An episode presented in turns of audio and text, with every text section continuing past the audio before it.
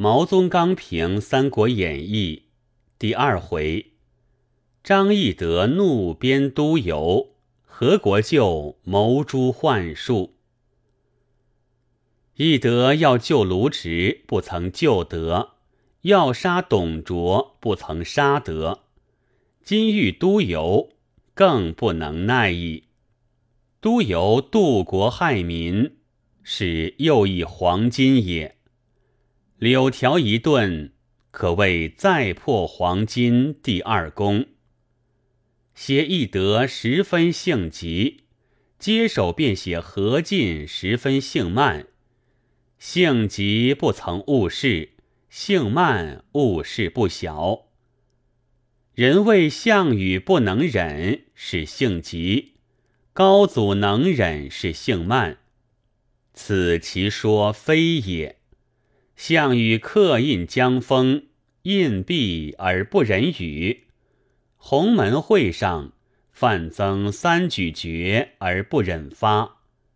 正病在迟疑不断，何尝性急？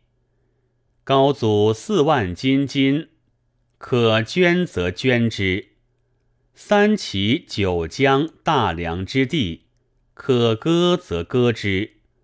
六国印可消则消之，鸿沟之约可备则备之。正妙在果断有余，何尝性慢？西汉则外戚胜于宦官，东汉则宦官胜于外戚，唯其外戚胜也。故初则产禄积危汉作。后则王莽遂移汉鼎，而宦官如洪公实显备，虽常擅权，未至如东汉之横。是西汉之王亡于外戚也。若东汉则不然，外戚与宦官迭为嚣张，而以宦官屠外戚，则常胜。如郑重之杀窦宪，善超之杀梁冀是也。以外戚屠宦官，则常不胜。如窦武见杀于前，而何进复见杀于后是也。是东汉之王，亡于幻术也。然窦武不胜，止于身死；何进不胜。遂以亡国，何也？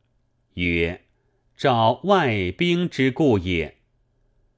外戚屠之而不胜，只召外兵以胜之，而前门拒虎，后门进狼，国于是乎非君之国矣。乱汉者患术也，亡汉者外镇也。而召外镇者，外戚也。然则为东汉之王，亦亡于外戚可也。前于玄德传中，忽然加叙曹操；此又于玄德传中，忽然代表孙坚。一为魏太祖，一为吴太祖，三分鼎足之所从来也。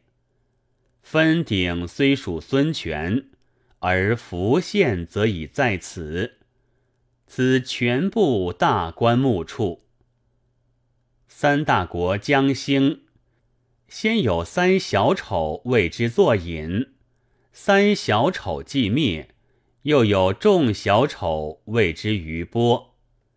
从来时事，未尝敬遂率直。奈何今之作拜官者，本可任意天设，而反敬遂率直也？